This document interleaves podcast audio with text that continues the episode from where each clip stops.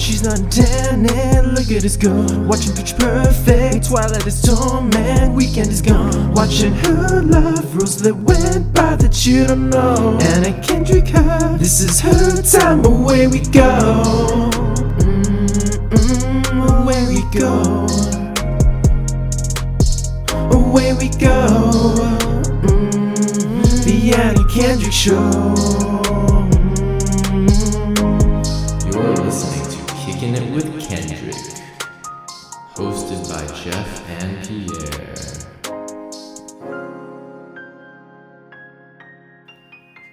Listening to Kicking It with Kendrick with your hosts, Pierre and Jeff. Well, this is Jeff. Usually Pierre intros these. This is our third episode where we're still kicking it, still with Kendrick. Pierre, in- introduce yourself. Hi, I'm Pierre, and I'm another host on Kicking It with Kendrick. Hell yeah. Crazy stuff. Speaking of other hosts on Kicking It with Kendrick, we have a guest today. We brought in Adele, who is a Twilight expert, because we're going to talk about Twilight today. Adele, why don't you introduce yourself? Um, hello.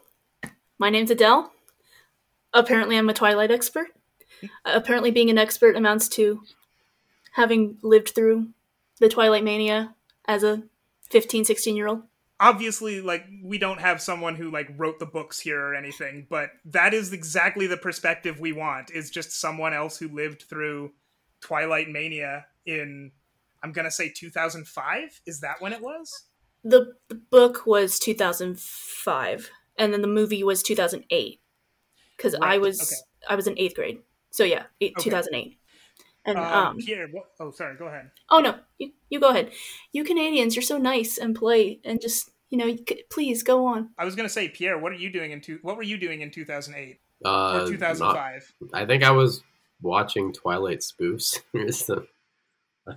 Here's the- so 2008 is when twilight came out and then vampires suck was like 2009 or 2010 they were really quick on the turnaround with those and the movies were really bad. oh yeah I never saw it. I don't know if it was the same people that did Scary Movie, but it was like that same. the same There were like two or three studios that were doing that at the time, and like they must have had a turnaround of like three days or something. They looked like they were shot in three days. They were not good. I mean, I I haven't seen Vampire Suck specifically, but I know I've seen like Epic Movie and some of the other ones of that ilk, and basically their only joke is, haha, this movie exists, so by that logic, you could do a pretty quick turnaround. Yeah. I mean, if you don't have to actually write jokes other than just putting the character in. hmm We don't have to write jokes here, but we do have to like talk about what was going on in those years. Like, do you remember what it was like at the height of Twilight Mania? Because like I was a little younger, I think, at the time. Well, I think you're maybe a year or two younger than me. I was 13 when the book came out. Mhm. And I remember going to Borders, and I, I mean, that dates the story right there. I went to Borders, and they had a big display with the first book, and it had a little thing underneath that says, you know, the second book's coming out soon. Right. And I had heard of it, but I wasn't really, you know, at that point it was still pretty new. And I picked it up and I read it. It was fine. But I remember once the book started getting further along, and then when the movie got announced, all of a sudden it was, you know, the uncool thing to do. Don't be seen reading Twilight. hmm I don't know. Maybe it just I I was always a contrarian, but I thought I thought it was okay. You know, it was not going to win the the Nobel Prize for literature or anything, but it, it was good. It was fine.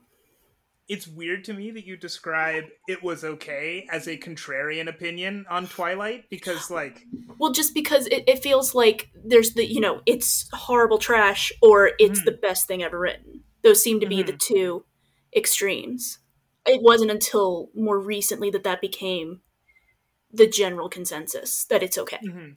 I mean I I had never read the books and I still haven't but um at the time like not only was it super uncool but like the easiest joke you could make was just you know saying in some saying some variation of Twilight sucks and people would always love that joke because it was true right because Mhm. apparently we were just all a hive mind that didn't like Twilight I uh, when was the, the meme? The uh, just insert name of book or TV show is a better love story than Twilight. Oh yeah, I think that was that was like right after the first movie came out, and it was probably going strong until 2013, Uh, oh, at least. At Pro- least. possibly longer. Yeah. I mean, I feel like I still see people sometimes bring it up, but I think now it's more just out of nostalgia for back when we all hated it. I don't know. Nostalgia for old memes. Exactly. It, it's weird to me now because around 2019 ish, all of a sudden, all these dead blogs that I used to follow on like Twitter and my Tumblr that I no longer go on, they all started just posting about Twilight again. And I don't know. I guess that just the public consensus came around. I guess it was about 10 years or so after the first movie. So it seemed like a good time to look back. I know that's when J.K. Rowling started uh, saying things on Twitter, and people started turning on Harry Potter. So maybe Yeah, that had something think- to do with it. I don't know if Harry Potter ever had like a renaissance period, but like it was it was really uh the, the Harry Potter fandom has pretty much been strong since it started. And I guess probably it had, you know, I'm sure after the last movie it was more dormant than it had been for a few years, but like it was pretty strong and then when people started leaving the Harry Potter fandom because we don't like J.K. Rowling anymore. Not to be like before it, not to be like I hated her before it was cool, but even when she was like just tweeting things like, "Oh yeah, this random fact in the book is actually something else." It's like Yeah. you don't don't go back and fix your books. You wrote them. If they're bad, they're bad. If they're good, they're good. I don't think Stephenie Meyer has done any of that. I could be wrong. I think she goes on and does li- like maybe little tidbitty things like that, but nothing to the extent of you know Dumbledore was secretly gay the whole time. Um, Mhm. it, it- more like little details, like when people ask, you know, what is this character doing now? Nothing that would retroactively ruin the series for you. Right. Like, um, I, I, I feel like I remember her saying something about the all the human characters in Twilight, you know, where they are now that they graduated high school, but I think I might be misremembering it with Harry Potter because I know sh- uh, J.K. Rowling's come out and said about you know what Draco's doing now, what Parker Pansy or whatever her name was is doing now, what Cho Chang's doing now. Maybe Stephenie Meyer should get on that. I honestly no. I I am uh, I'm a big proponent of um, the death of the artist, and like I understand that uh, like an artist still has the ability to go back and retroactively change things, I guess. But like at least in the case of J.K. Rowling, and I'm I'm picking on J.K. Rowling here, but it would be the same if Stephenie Meyer went back and did all this stuff. It's like J.K. Rowling clearly has never done anything else successful in her life, and so she needs to constantly rely on Harry Potter. Like whatever her current book series is isn't that good and it's not selling well and it's mostly just her political opinions which no one likes. Stephenie Meyer did do the uh, she she released in 2020. She finally released Midnight Sun, and so I did read it over several several months. Um, I know some of the fan the really hardcore fans talked about there are little minutia that Stephenie Meyer went back and basically retconned, but it's again it's nothing that you would have picked like a casual Twilight reader would have picked up on. It was Mhm. very much for the hardcore fans. Well, and also, doesn't Midnight Sun talk a little more about Edward's past? Not in a way that invalidates any of Twilight, but like he's a hundred years old, so it talks about you know a hundred years ago. a little bit mostly it's it just is contemporaneous with the Mhm. first twilight and then he'll have a flashback to oh you know back when carlisle turned me into a vampire back when i had my rebel phase where i went and was killing humans but it's very much contained to like a couple pages of flashback and then we go back to the story proper Gotcha. so i mean that's probably the only real retconning that was going on hmm I guess like that's the real state of Twilight because it was like kind of a cult. yes I say that not in the means of like a religious cult, though I guess kind of too. I don't know. It was it, it was clearly a big thing for a while, but like most people that didn't already like. I'm, I'm even going to go as far as to say most people. Probably most people's exposure to Twilight was like Twilight fans and the culture around it. Mhm. But um, I mean, you've read the books, and Yes. uh, I've watched the movie, and Pierre and I have watched the movies. So, like, I don't know. What do you guys think in general of the story? I mean, I guess you said it was it's fine. it's fine. and I think that's partly why I unconsciously brought up Harry Potter, I remember so much of the critiques around Twilight were centered around Harry Potter is good, you know, role model for children. Bella is bad, role model for children. And that became so much of what the justification people had for Twilight's a cult and it's brainwashing the little girls into th- just living for what their boyfriend does and not thinking for themselves. And I remember there was also all the Twi moms too. And everybody was, you know, the moral panic about mothers reading young adult romance books and it's gonna, they're gonna brainwash their children. Uh, it just, it was very much in the Twilight is bad. And Mhm. it, the only way we can say Twilight is bad without getting into the nitty gritty of the literary issues, like the actual bad writing or bad grammar, is Mhm. just saying it's bad representation of girls. It's a bad role model. It will corrupt the youths. So, do you think there's like anything to any of those criticisms at all? I mean, there's not nothing to them, but it you could say that about any young adult romance novel, like Mhm. anyone. It's not exclusive to Twilight. I think that was my big thing at the time. Everybody made such a big deal about this book being so bad or so good, and I felt like it was on par with basically everything else I'd ever read, except that it was Mhm. about a vampire. Yeah, when I was rewatching the movies, Bella's not a great role model, but she's also a teenager. Like teenagers in general aren't going to be great role models. I think what at least what the movies do really well. I maybe the books, I'm not sure, but at least what the movies do really well is they're super awkward, but like they're awkward kind of in a believable way, which is hard to do on in a movie and make it universally liked. Like I think 8th grade is probably the best received this is realistically awkward movie I've ever seen. Twilight was realistically awkward, but I know that um, when people watched it, you know, a lot of people go in watching it expecting to hate it, and that's where things came out like Kristen Stewart is a wooden actress, Robert Pattinson isn't even that good. And Mhm. like I think that Kristen Stewart and Robert Pattinson, despite being not teenagers anymore when they were when they were filming this, did a really good job of playing super awkward teenagers that don't know what the hell they're doing. Yeah. Um I it's a little bit in the books. In the books it comes off more like Edward is this suave, amazing, wonderful guy and Bella's, you know, the clumsy, awkward one, and it really plays up into that, but it's also a first person POV book. So Mhm. Bella's, you know, all in her head saying, you know, how awkward I am, how clumsy I am. And then you get the the reverse in Midnight Sun where he feel Edward feels a little more like he just basically kind of sat out the last 100 years. He was Mhm. present but he wasn't really doing much with his life. Right. And so he feels like now that he actually wants to socially interact with somebody, now he feels like he doesn't know what to do. And I Mhm. mean, there is the added layer of all his stress of, you know, trying not to kill Bella. But Right. most of the awkwardness is just him feeling like he doesn't know how to connect to her. And like every other Mhm. second, he'll say something and just be like, oh no, she hates me now. But so, I mean, I, I do think, at least when the movie came out, that was more Robert Pattinson and the screenwriters building on the book.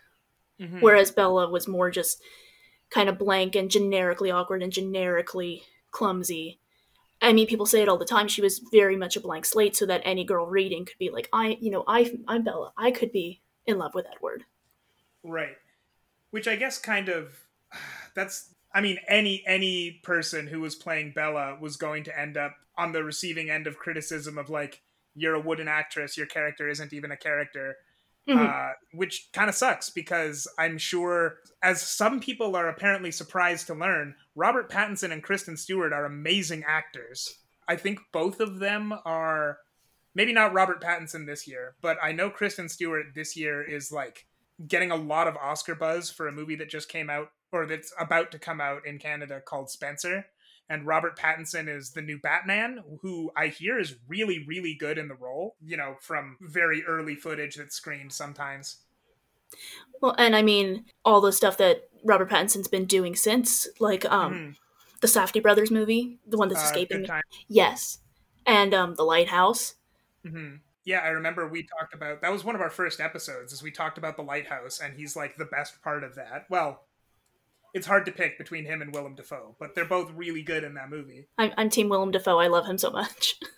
I was shocked that Willem Dafoe didn't get an Oscar nomination for that because he won the Indie Spirit too. That was the year that everyone who won an Indie Spirit did not get an award, an, an Oscar nomination. I mean, the, the, the Oscars are just dumb. They, they they they're cowards. They they won't reward the true, the true cinema. Oh yeah, absolutely. They keep picking Close for things, but And I mean, even some of the other stuff Kristen Stewart's done, like I know she's gone a little more indie and Mhm. just been not as uh, high key as she was during Twilight, but even still, she's been trying to you know earn her medals and get her way back up to you know restoring her image. I guess you would say. yeah, I don't know that she's been in as many like obvious awards movies as Robert Pattinson, but she's Yes, been that, in like a lot of good stuff. I know she was in I think she was in Happiest Season last year, which I've Mhm. only heard good things about, but I haven't seen yet. Maybe I'll watch I- that for that- Christmas. I watched that with my mother. It, it's a very good mom movie to watch. I mean, it, it All right. um, you know, happy lesbians and it's Christmas, sunshine and rainbows.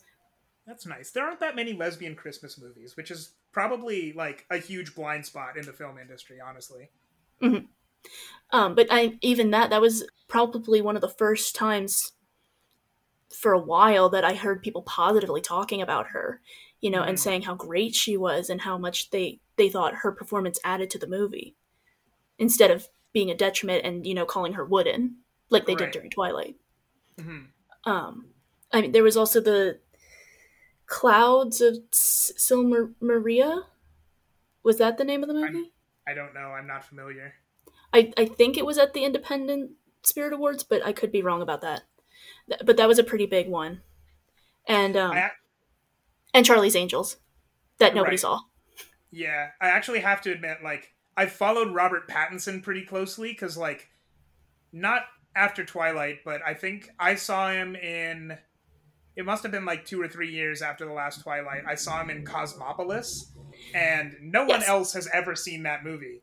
But Nope. I loved it so much, and he was so good in it. And after that, I'm like, oh yeah, I should just like seek out movies with Robert Pattinson actually. But I haven't quite had that happen with Kristen Stewart for me yet. Was that the one that he was playing Salvador Dali, or was that a different one? That's a different one. Okay. Uh, in Because- Cosmopolis, he's playing a dude who has sex a lot in a car, and that's the entire movie. And then his All friend right. kills himself, so like he has to go deal with that. I was gonna. I know, and he even talked about this in an inter- interview somewhere um, about how he's done so many movies where he's masturbated on camera, and um, I know The Lighthouse was one, Yep. and I think the Dali, the movie where he played Salvador Dali was another one.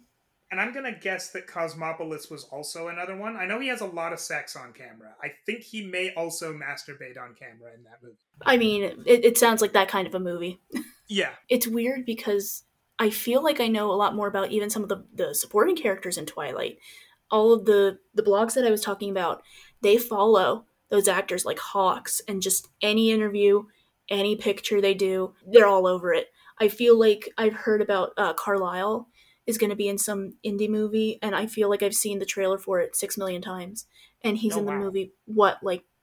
He's in the first movie, maybe twenty minutes. Uh, Car- Carlisle's a pretty big character in most of them. Well, I, in, in- I guess that's true in the first one.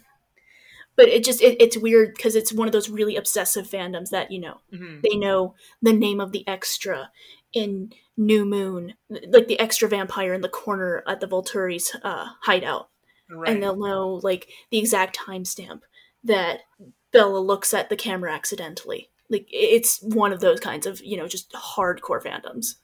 And at the risk of strawmanning an entire fandom here, I'm a little surprised that being in Twilight, even though it did arguably st- like kickstart Kristen Stewart and Robert Pattinson's careers, I'm a little surprised that they haven't been able to ride the coattails of that a lot more than they have. I mean, they haven't tried. So certainly that's something, but like Daniel Radcliffe has tried to distance himself from Harry Potter so much, but like without ever disowning Harry as much as he can without ever disowning the role. And Yeah. like people still know him as Harry Potter and he Oh, yeah. still gets roles because he was Harry Potter. I saw Daniel Radcliffe on Broadway in How to Succeed in Business Without Really Trying. Mhm. And there's a line in one of the songs.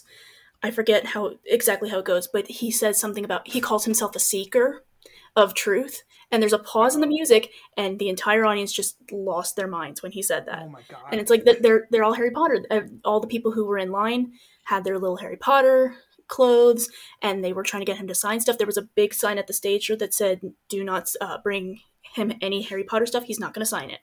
Only How to Succeed, like playbills and T-shirts and hats." And it's funny you mention about the disowning because that's a big part of the narrative too. I remember in like 2013, 2014, basically any interview with Robert Pattinson, all he was doing was saying, you know, making fun of Twilight and how dumb it is, and he hated it, and like, I mean, the the DVD commentary. I've never sat down and watched, listened to it, but apparently he's just bad mouthing it the whole time, and that you know everybody loved him for it. hmm Yeah, I, I remember all the positive press he somehow got for bad mouthing his own movie, which is, I don't know. I mean, whether or not that's in good or bad taste isn't for me to say, but it's really strange. Well, I mean that that was the zeitgeist at the time. Everybody was saying Twilight was dumb, and I guess he's. I don't know if he genuinely felt that way or he, it was a cynical move on the part of his agent saying, "Hey, you want to move on to bigger and better things? So tell everybody that you weren't into Twilight." Yeah, I guess hard hard to say. He's definitely on to bigger better things though, so whatever he was doing worked for him. hmm And I mean, thankfully by now Kristen Stewart's career has kind of righted itself a little bit, but it seemed like for a while she couldn't like nobody wanted to cast her. hmm and I mean, I don't know how much of that was the stink of Twilight. Uh, I mean, I know she also had that controversy with um, Snow White and the Huntsman, with the where she was uh, cheating on Robert with the director, and that was a big tabloid story too. Uh, well, yeah. Speaking of tabloids, I guess she's ready for the role of Spencer. Then That exactly. I mean, she can she can relate. we're already almost at break time here, but at the risk of putting you on the spot again, Pierre, I just wanted to say, like, do you want to? Uh, what, what did you think of Twilight when you were watching it? I didn't like it. That's that's fair.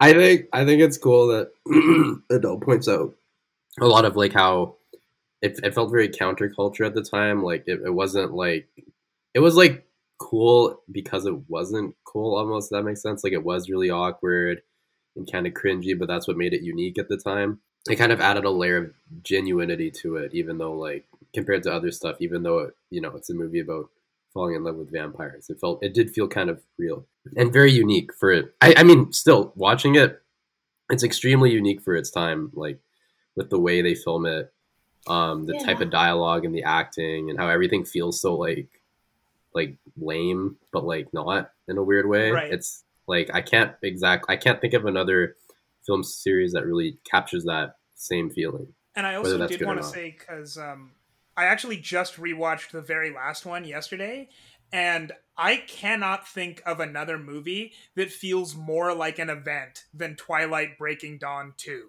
because like the um, I I unironically really love the final credit sequence of that because I think that like from an actual you know if, if i'm designing credits i would never design credits like that. They're so corny and so bad.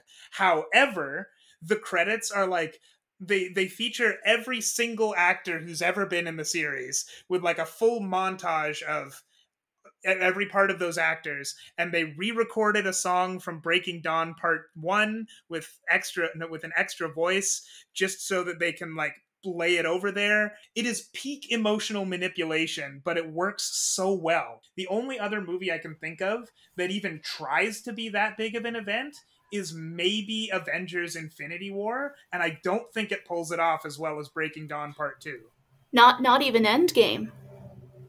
Did I say Infinity War? I meant to say Endgame. Yeah, Endgame. Because, like, Endgame just ends, but it ends in a way that is, like, the, the way that a movie might end. Breaking Dawn ends in the way that, like, okay, this is the cast that's been doing the local melodrama for 17 years. We're going to bring everyone back, and you're going to and you're going to remember every time these people made you cry. Like um like the end of a big like long series that's on the air for, you know, years and years and years. Yeah. I would imagine that people going to see Breaking Dawn Part 2 in theaters as it was coming out they would probably talk about that event the same way my mom talks about catching the last episode of MASH.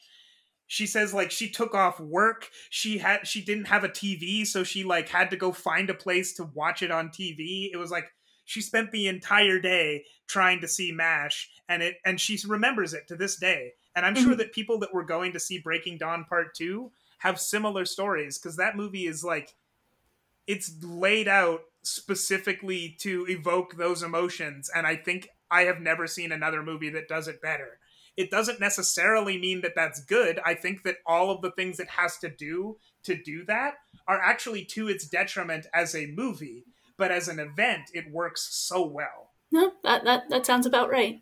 I I don't know. I didn't see Breaking Dawn Part Two in theaters. I was lame. I saw Breaking Dawn Part One in theaters with friends, and I thought we were gonna, you know, jokey joke, make fun of it the whole time. And we got maybe five minutes in, and they kept shushing me, so I sat there in silence the rest of the time.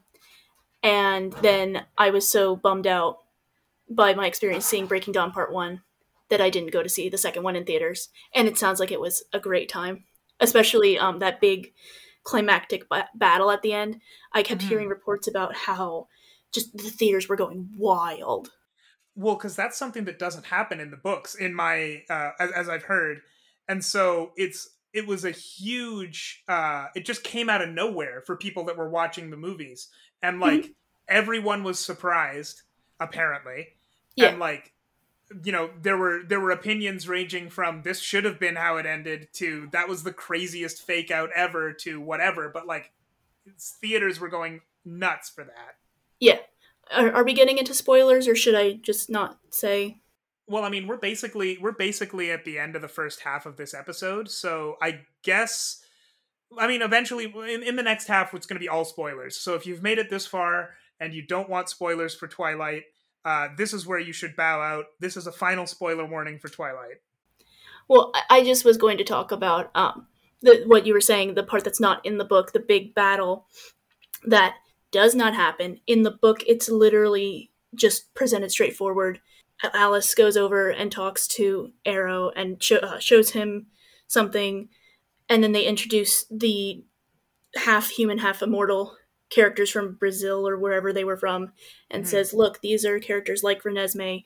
They're not a threat to vampires. There's no battle. Everybody just leaves."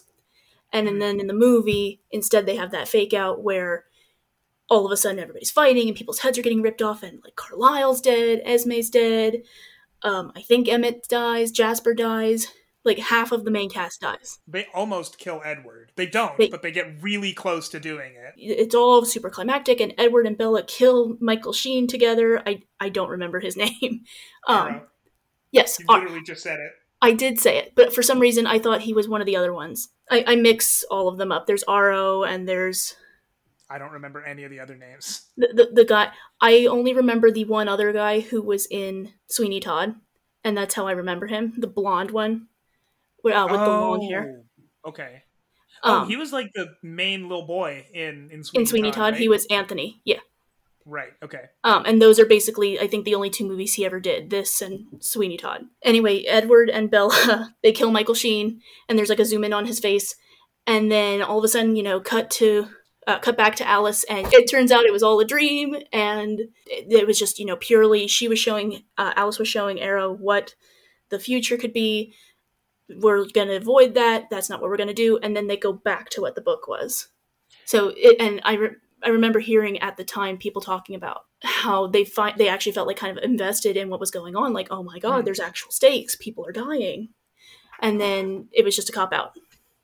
Which I'm gonna be honest, I didn't even mind that it was just a cop out because they set up both of these characters with what they can do, and it Mhm. is a dream sequence in a movie is usually a cop out anyway. But they like spent five movies setting up the perfect two characters to initiate a dream sequence and then used that at the end like actually i feel like that's a really good payoff for those characters it, it's a dream sequence so i understand why people don't like it but i thought it worked really well and i thought it was a very good uh it was an interesting adaptation of that material You gotta pad out that runtime somehow. You, you you agreed to split it into two movies. You gotta add something.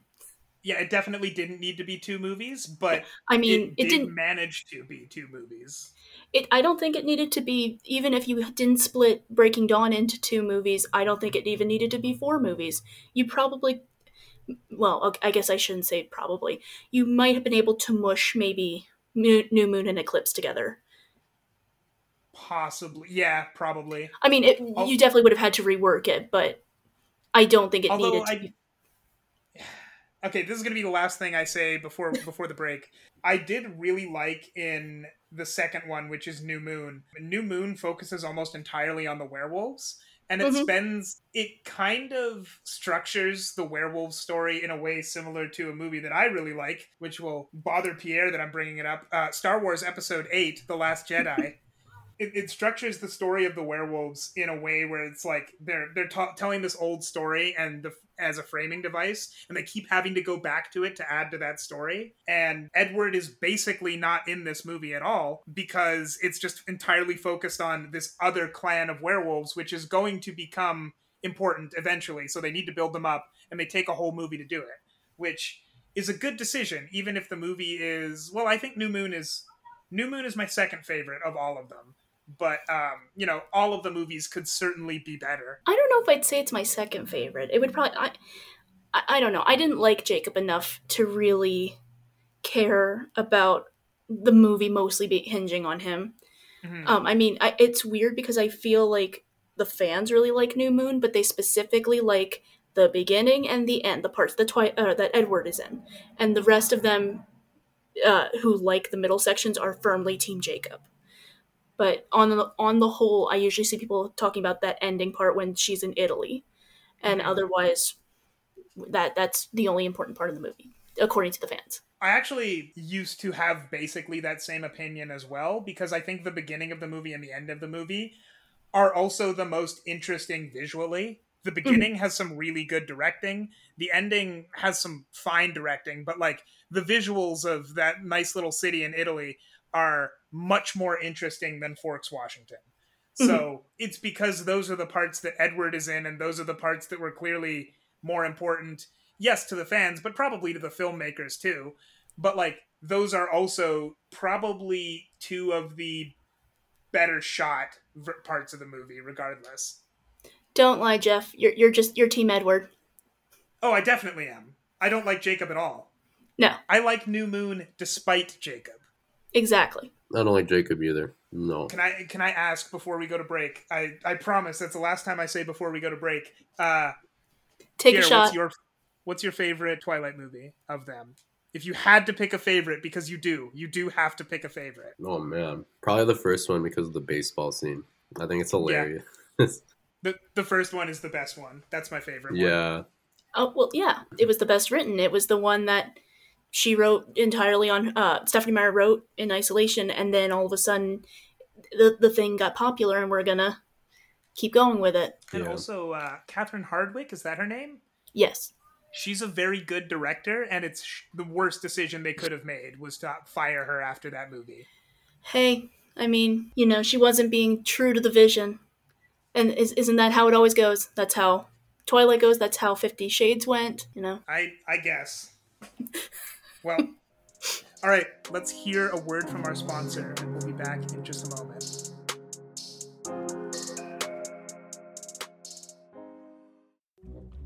Hi, this is Dakota, host of ContraZoom Pod, where we go back and forth about film. I am obsessed with movies. I could talk about them all day, and if you're like me, then you'll love my podcast. Every week, we take a new topic, whether it's ranking a director's filmography, covering major film festivals, or getting way into Oscar season. While every week is different, we do have some recurring topics, like our Make Remake series looking at an original film and its remake, or our very popular A History of program, taking an in depth look looking at some of the biggest companies involved in film, including Criterion, A24, and Neon. It isn't all super serious topics, though, as we always need to play catch up with all the hottest Marvel Cinematic Universe news and general pop culture goings on. There's something for every kind of movie lover, whether you want reviews, interviews, or in depth conversations. ContraZoom Pod is found on all podcatcher apps, and visit ContraZoomPod.com for even more information.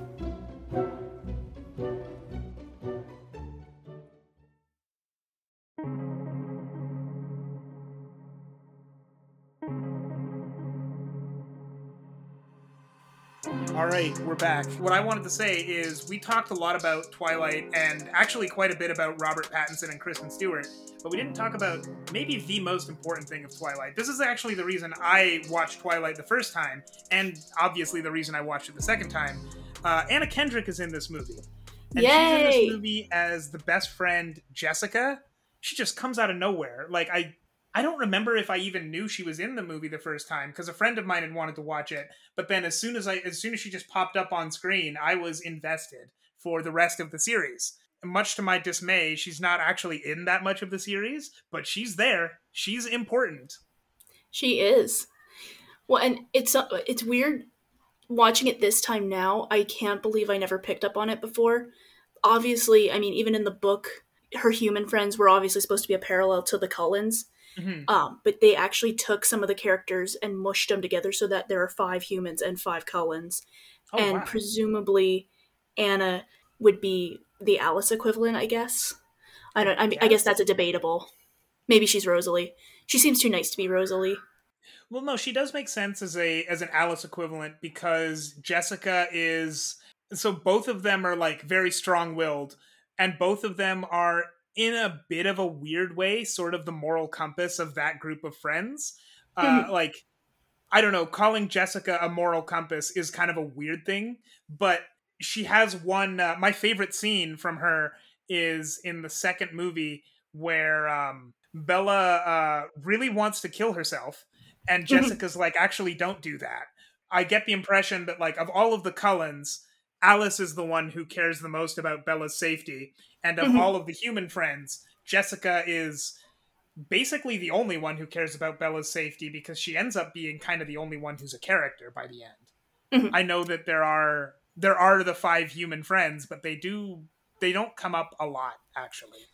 Well, the three boys in the movie, that um, after maybe twenty minutes, two of them kind of stop paying attention to Bella, Mhm. and then it just comes down to Mike. But in the books, the three boys are just madly in love with Bella the entire time, and just think she walks on air, and that's basically their entire arc for the first one. And then I know New Moon, Mike is still pursuing her. Mhm. So it, I mean, obviously that's not a parallel to the Cullens, and it's funny uh, because the reason I did remember that they mushed some of the girl characters into Anna Kendrick's is because in the book, Jessica's kind of a bitch. She's way more transparently jealous of Bella and all Mhm. the attention she's getting. You get it a little bit in the movie. Um, there's the one scene uh, when she's introducing each of the Cullens, and she says something about like, "Oh, Edward, you know, he's single. He, nobody's good enough for for him." Mhm. And she she gets kind of like bitter sounding. That's probably the most you know jealous she sounds in the whole movie. Mhm. In the book, it's way more you know pr- apparent that she's mad that Mike and Tyler and the third one and Edward all every single boy in the school is just obsessed with Bella and she's very you know very you know puts on a nice face and pretends to be super nice and sweet and then you know goes and bad mouths Bella behind her back. Right. Yeah, actually, I think what would be kind of interesting is I know in the movies, Jessica has a little bit of a character arc. Very little, Mhm. because she's not much of a character in the movies at all. But in the beginning, like in the first movie, I mean, she's nicer than what you described, but like that's that's kind of her character, is what you just described.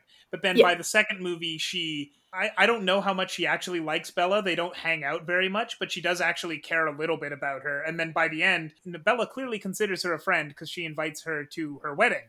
So like Mhm. there's just the skeleton of a character arc there. And Yeah. like is that is that similar in the books as well with Jessica? From my memory, yeah. I can't remember if she was valedictorian or if that was a different character, Hmm. but I would assume she was just because she's basically the only girl character that matters. Outside, uh, right. human girl character. Right. And I do remember they were at the wedding, but I don't think they had a moment together. I think they just uh, Bella just mentions that she was there. Right. But no, Anna Kendrick, people knew who she was by then. They had to give her, you know, a jokey joke about, you know, Bella being knocked up. Right. In Anna Kendrick's memoir, she talks about these she talks about Twilight being a really fun time for her to film because she got to have basically all of the I mean, she wasn't paid as much as Robert Pattinson or Kristen Stewart, but she essentially got all of the benefits with only three weeks of filming, and she didn't have to be as recognizable as either of the others because very few people would like walk up to her and recognize her for Twilight. And at Exactly. the same time, that paid her rent because she was in a bunch of other projects that basically didn't pay anything. Exactly. Yeah, it, it, it's weird because I think, I guess, um, Up in the Air was like 2009, so that would have been around New Moon ish, Yeah. eclipse ish, and so I do think that they made sure that they kind of shoehorned her into a little bit more at the expense of the other human characters because she's a hot new star. Right. Yeah, she's uh we just talked about this a little bit during Rocket Science last year last episode. This is a case where while they were filming these episode these movies, she suddenly got big, kind of like Jonah Hill in Rocket Science. Mhm. So, I don't know. I haven't seen Rocket Science. I'm bad. oh, well in the the the context for that is just in Rocket Science um, the director for that movie tries to work with basically unknown p- talent Mhm. and he was a little disappointed when his movie came out because when they had cast the movie they had all of these people that were basically unknown including jonah hill who basically has a cameo but no one knew who he was Mhm. between the time that his movie finished filming and it came out uh, jonah hill was in superbad and the 40 year old virgin so all of a Mhm. sudden people knew who jonah hill was and he was like well Oops. that's that's a shame we have a star now on one hand, you cast a talented actor. On the other hand, you know, then you run the risk of them potentially blowing up and ruining Yeah. your your aspirations for having unknowns. you just gotta edit quicker I yeah. The moral of the story is edit quicker. Pierre, did you even notice Anna Kendrick was in this movie? She was in like so little of it. Uh, I guess I really like Anna Kendrick embodies this uh, the role of just normal person really well. I don't know how to Mhm. say it. She's very like just she seems very down to earth, and like obviously she's like jealous and stuff. But like I I wish they kind of played into that more actually with the whole Bella choosing between humans and like uh, vampires or whatever. Because I I think once New Moon comes around and then there's that whole like choose between werewolves and vampires, it, it kind of loses that human touch if that makes sense and you never felt like Bella was gonna be like, oh, I want to be a werewolf or with the werewolves, right? Mhm. So a lot of the tension was lost, especially once uh, characters like Anna Kendrick's like stop being around as much. Mhm. Like she wasn't even in the last movie, right? As No, far not at all. Well, Yeah. She was in the end in the in, the, end, credit credits. montage. Yeah, Oh, there you go. But yeah, The best part of the movie. of yeah. course. but yeah, like I, I think she she she was really good, I guess, with what she was given. Just I think not even just like her because she wasn't really a charismatic character. It was just Anna Kendrick, the way she is as a person, I guess, made it more relatable. But yeah, as as she's phased out, it is kind of disappointing. I mean, again, as she says in her memoir, she says like she her character just got to sit around and comment on how weird everybody was acting, which I mean, because she didn't overdo it, I guess, did sort of make her a really good audience surrogate because as you said, Bella having to choose between two supernatural entities is like is, is pretty weird. So It- relatable. It, does it does miss that human touch a lot, and like Anna Kendrick brings in that human touch. In a way, I almost wish that Mike got a little more to do. I think Mike's role in this in these movies is basically perfect for what it has to be. Because uh, I mean, I feel so bad for him in New Moon because he gets dropped by Bella like a hot rock, which makes sense. I mean, he's not. She was never into him, and like he was just pursuing her for basically no reason, I guess. But like he was gonna get broken up with or like rejected. That's gonna happen. But it's a shame he wasn't more of a character because it would have been interesting for bella to have to choose between you know supernatural or human. And i'd say i wish mike was more of a character because of course stephenie meyer was never gonna make she was never gonna make jessica one of the options. But I mean, there there's Edward and there's Jacob, and then there's the third party, Mike. Mhm. Third party, Go you know, the girls all, you know, they can only have room in their mind for two. yeah, i guess Of course, yeah. I think Jessica's confusion of like how everyone's attracted to Bella too is like really funny. It's like unintentionally funny. I think it's like she's the only normal character in a movie where everyone's supposed to like Bella or something like that. She's just like, what What is going on? Like, what does Bella have that everyone else doesn't? It's kind of interesting too uh, and this is now something i can only say because we've watched other early anna kendrick movies she was originally apparently she was originally like not hesitant to take the role in camp, but she was a little uh, worried about her role in camp because in camp she plays the weird girl that is The like, best character.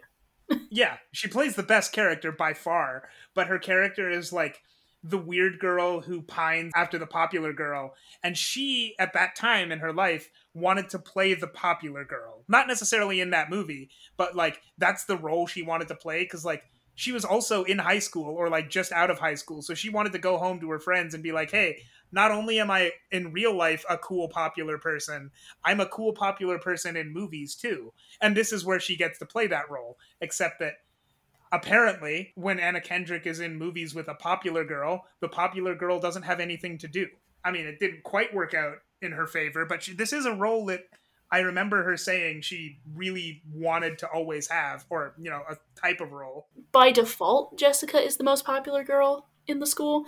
I mean, when Bella comes to the school, there's all the buzz of, you know, she's the hot new girl that everybody mm-hmm. likes.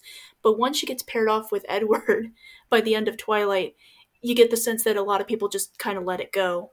And, Right. you know, she she's off doing her own thing. And then Mhm. everybody else goes back to doing their own thing. Bella's like a transfer student for a year. She's around afterwards, but like no one really ever sees her, at least in the context of the movie. I guess she's in school, and this movie only only in the first Twilight do we ever see anyone in school in this movie in these movies.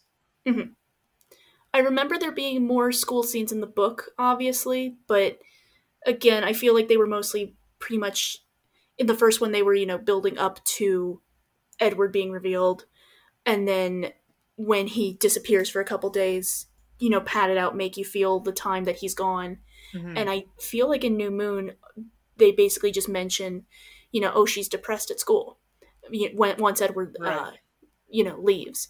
And, and that's basically the only real reason they're there is to establish that you know she's not doing good. Uh, Bella is not doing good.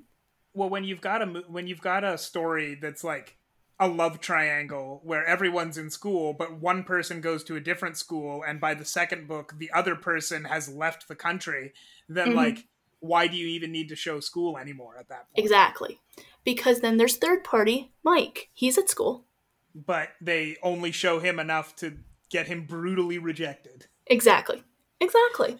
I do think in the from my memory in the book New Moon, Mike is a little more of a dick, and mm-hmm. so Jacob comes off a little more sympathetic, kind of being the white knight, and you know the lady said no, and you know yeah casting him off. Yeah, in in New Moon, Jacob definitely comes off a lot more. He inherited all of Mike's dickishness from the books, I'm guessing, because he's kind of a huge asshole in the first movie that he's really in, and in the subsequent ones, but New Moon especially. Mhm. Anyway, weren't we talking about Anna Kendrick? Yeah, we were talking about Anna Kendrick. You know, It, it's just uh, so easy to talk about other things in this in these movies. that's the uh, hardest part of especially well of doing a lot of these episodes but especially of this series or of talking about twilight is she's really not in this very much can you think of any no i mean i can think of some but i just want to pass it off to you guys can you think of any like really notable anna kendrick scenes in these Twilight is the one she has the most in. New Moon is the one. Her main scene is where she is trying to cheer Bella up, and they go to Port Angeles, I believe, to go like dress shopping or go to a bookstore or something. yeah And then Bella sees the bikers and gets the bad idea. You know, I'm Yeah. gonna go do that. And Anna Kendrick's in the background the whole time going, uh, You know. actually don't please don't do that. Uh, and I did really appreciate that scene as somebody who has done that with my freshman college roommate. You know, you see your bad doing your friend doing the, the bad thing, and you don't really, you're not that close to them. So you're like, I'm not, you know, I don't want something bad to happen on my watch, but I also am not close enough to you to stick around and you know help you through it. Just you know, yeah. come back here. yeah not not close enough to like get physically involved and pull Exactly. them back but Mhm. close enough to be like well i don't i don't want this on my conscience Exactly. Um, and then Eclipse is uh she's d- gives the valedictorian speech. valedictorian speech I mean, for the human character, it's the rah rah rah. We're going to go out and conquer the world, and for Bella, Mhm. it's you know the end of her time as a human. All of the roads forward, the metaphorical roads forward, are you know in her mind as a vampire. hmm I get, oh, and then um in the fourth one at the wedding, she makes the joke about it, you know, Bella's knocked up, and Yeah. that's why they're getting married. And I think that's all of her scenes, actually. I think you just described every single one of them. I, I mean, she has um, more to do in Twilight, but that's functionally in the other three movies. That's definitely it. I, The I would of her. say f- functionally, she ends up doing more impactful things in all of the other movies, but she's just around more in Twilight. Exactly. Yeah.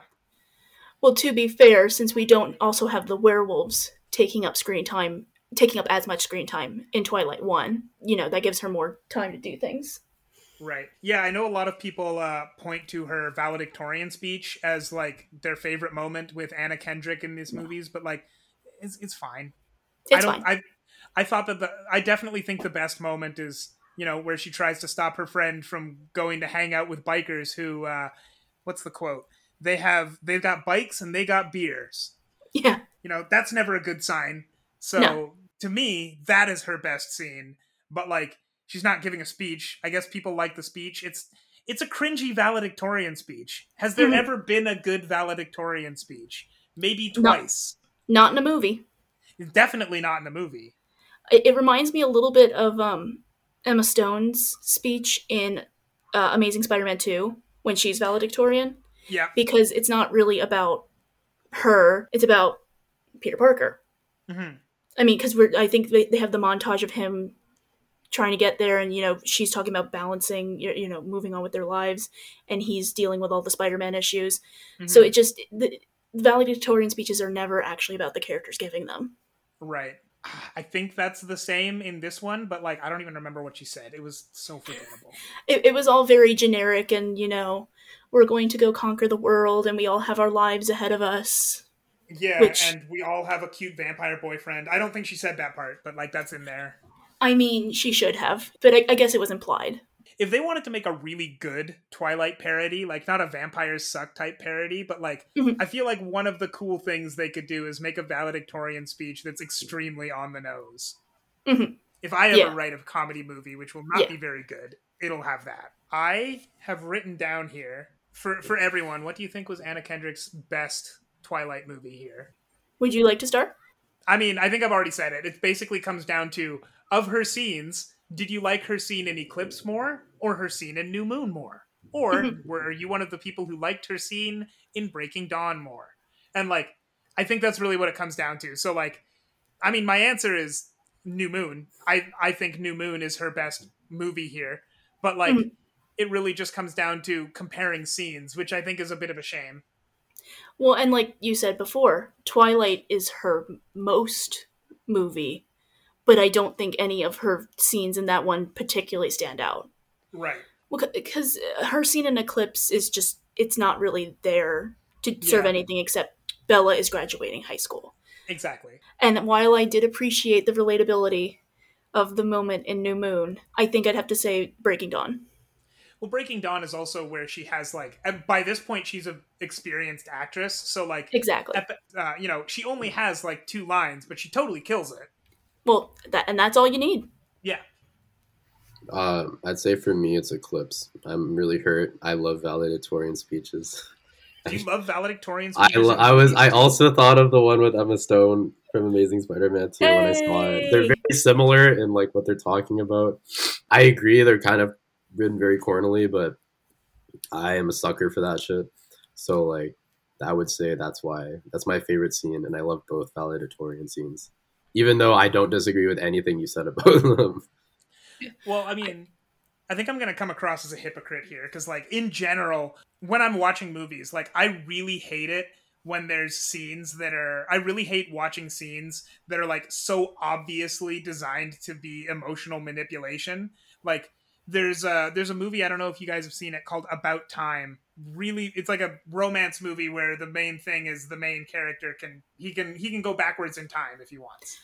I've heard of it. I've never watched it. in general, I really like that movie, but there's a scene near the end where like he goes back in time to spend one more day with his father because his father just died and he didn't realize it. So he goes back in time to spend like one day, the best day of his life with his father. And the whole thing is it's like shot and written so cornily that like it's basically I just about turned off the movie despite having really liked it for a whole hour and a half. So like in general, I mean I know movies are emotional manipulation by design. That's literally just what they are.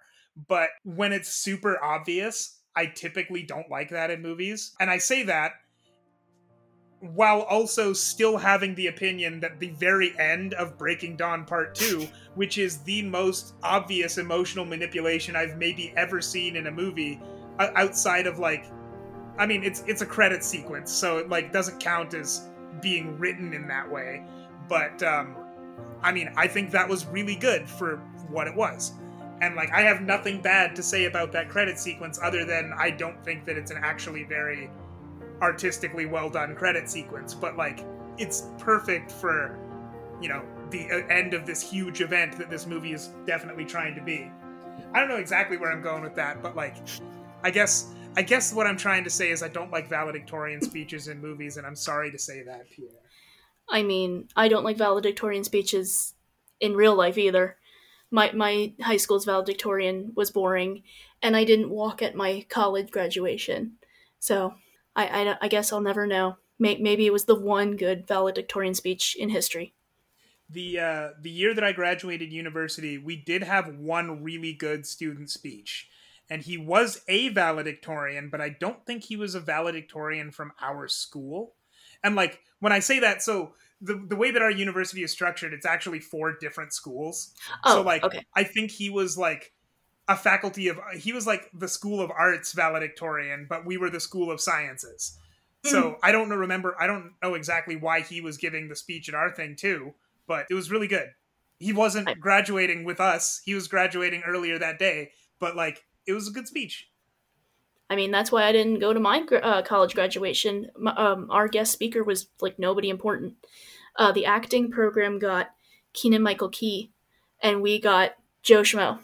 So you got I- the I world bet- famous lights guy. yeah, I I didn't go to school for that though. Um, I Oh. went to school for languages. oh right so maybe maybe if I had gone for lighting, I would have gotten you know some big Broadway star or something. so i guess uh, we're we're not actually necessarily almost at the end. If we really wanted to we could go for a while but like we're we're starting to go pretty long. So i wanted to ask one more thing which was what i'm gonna say for me and pierre so far but like adele you can answer however you want. Where does this rank in in anna kendrick's filmography? In terms of like anna kendrick roles or in terms of movie quality? You can answer however you want I mean, to be fair, you guys are being much more thorough. I don't even know. I, I could probably have seen five Anna Kendrick movies, but they're all ones that I have way more emotional attachment to. Mhm. Like, I have nostalgic attachment to Camp, even though when I rewatched it a couple months ago, it was not good. Anna Kendrick was the best part. I, I feel like I remember uh, the two, first two Pitch Perfect movies really well, and Into the Woods and the last five years, obviously Mhm. but those are probably the ones that I feel like I remember the most uh, because I like I th- those were you know big events that I was had been anticipating. Well, and I've seen Up in the Air too, I guess. right I mean, it would probably be somewhere around the middle. She's one of the better parts of the movie, and like I said, I thought it was fine. I definitely don't think it was bad enough to rank somewhere near the bottom, but I haven't seen everything, so there's definitely room, you know, for things I really hate to slide in underneath, things I really love to slide in over top. So I'd say somewhere in the middle. Okay. Pierre, I'm going to be a little more constrained with you from what we've seen. Where do you think this ranks? Mm, I think I'll put Rocket Science on top, and then uh, Twilight second, and then we've only done three, right? This is the third one. Yeah, kicking. Well, if, if you count all of Twilight as one, we've only done three. Yeah. yeah, and then uh, whatever the first one was, I can't even remember. Camp. The Camp. camp. Oh, camp. Yeah. She was the best character in Camp. I was so sad to watch it again, and just it, it was it was so bad. It was so much worse than I remembered. But she was the best part, you know, pulling her all about Eve at moment and Mhm. getting to sing in company. Even though by the end, by the time the girl's poisoned, it's the end of the show. Yeah. So I don't know why that. I don't know. Sorry, that Well, was my. in in camp, in the context of that, were they doing all of Company, or were they just doing selections from Company? To be fair, they did not specify, but I they posted a full cast list, so I assumed that they were doing the full show. Okay. And if they are doing the full show company, the Ladies Who Lunch is like the last number before being alive. So Hmm. it's maybe five minutes before the end. And Right. it took that long for the poison to work. but hey, what you gonna do? She got to sing the big song. I mean, she was the only part of that movie nominated for an award, so it clearly because worked. she was the best part. She was.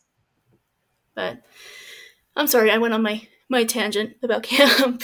Yeah, so I would say of the movies we've watched so far, I would probably put Twilight on the top. Like if we're if we're keeping all of Twilight, like ev all five movies as one movie, I'd still put them on the top. But if we aren't, I would specifically put the very first Twilight movie at the top in terms of quality just of the movies we've been watching. In terms of Anna Kendrick performances, I'd probably put it at the bottom of what we've seen so far because we're literally only ranking three. Because, and really, it just comes down to she had very little screen time. And even in, in camp, she also had very little screen time, but she did way more with it Mm-hmm. because she had material which allowed her to do way more with it.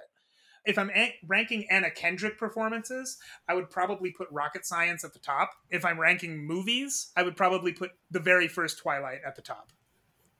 Personally, this Right. ranking is going to get a lot more interesting once we have more movies. yeah. I was gonna say, r- right now it seems like just there's not enough, enough to really make it a real competition. I was going to say, I think if we include Rocket Science and we exclude ev- and we take out every scene that Anna Kendrick isn't in from all of the movies, we almost have a full movie. There, that, there So, you go. Yeah, we're still working on Twilight Saga, roles. Jessica, Team Jessica edition. Yeah, that would be maybe 20 minutes. Yeah. Uh, but hey, submit it as you know as a short film. It'll play the festivals. Everybody will love it. I mean, people people go wild for Twilight short films. They exist all over YouTube. Oh my god, yeah. Well, and that's it- that. That's what I mean. They just the the fan community coming back, and especially now with the hindsight of them mostly being like twenty somethings Mhm. uh, who are internet poisoned. They all just like make memes and stupid short films about like dumb stuff in Twilight that you know only the real fans appreciate. So I'm sure hashtag Team Jessica uh, short film would take the Twihards by storm. Yeah, so this so this is this has been our longest episode yet. I don't know. Our next episode might be just as long. In our next episode, we're gonna do two movies. Uh, not five, but in these two movies, Anna Kendrick actually has a little more to do in both of them. Next time, we're gonna watch Elsewhere, which I think may have been one of her first starring roles, and End of Watch, which I didn't realize she was in. I thought I'd watched it, but I actually have watched The Town, which is not End of Watch. So uh, we're gonna watch those two movies I- next. I've never heard of either of those. I'll have to check them out. You definitely should. And um, thank you so much, Adele, for uh, being on this episode, being on our Twilight episode. Thank you for being our Twilight expert. And no, um, problem. I I don't know when we'll see you again, but I hope we can have you on for another episode at some point. Maybe near the end when we can all have interesting lists that include lots of movies. All right. I- I'd be happy to come back.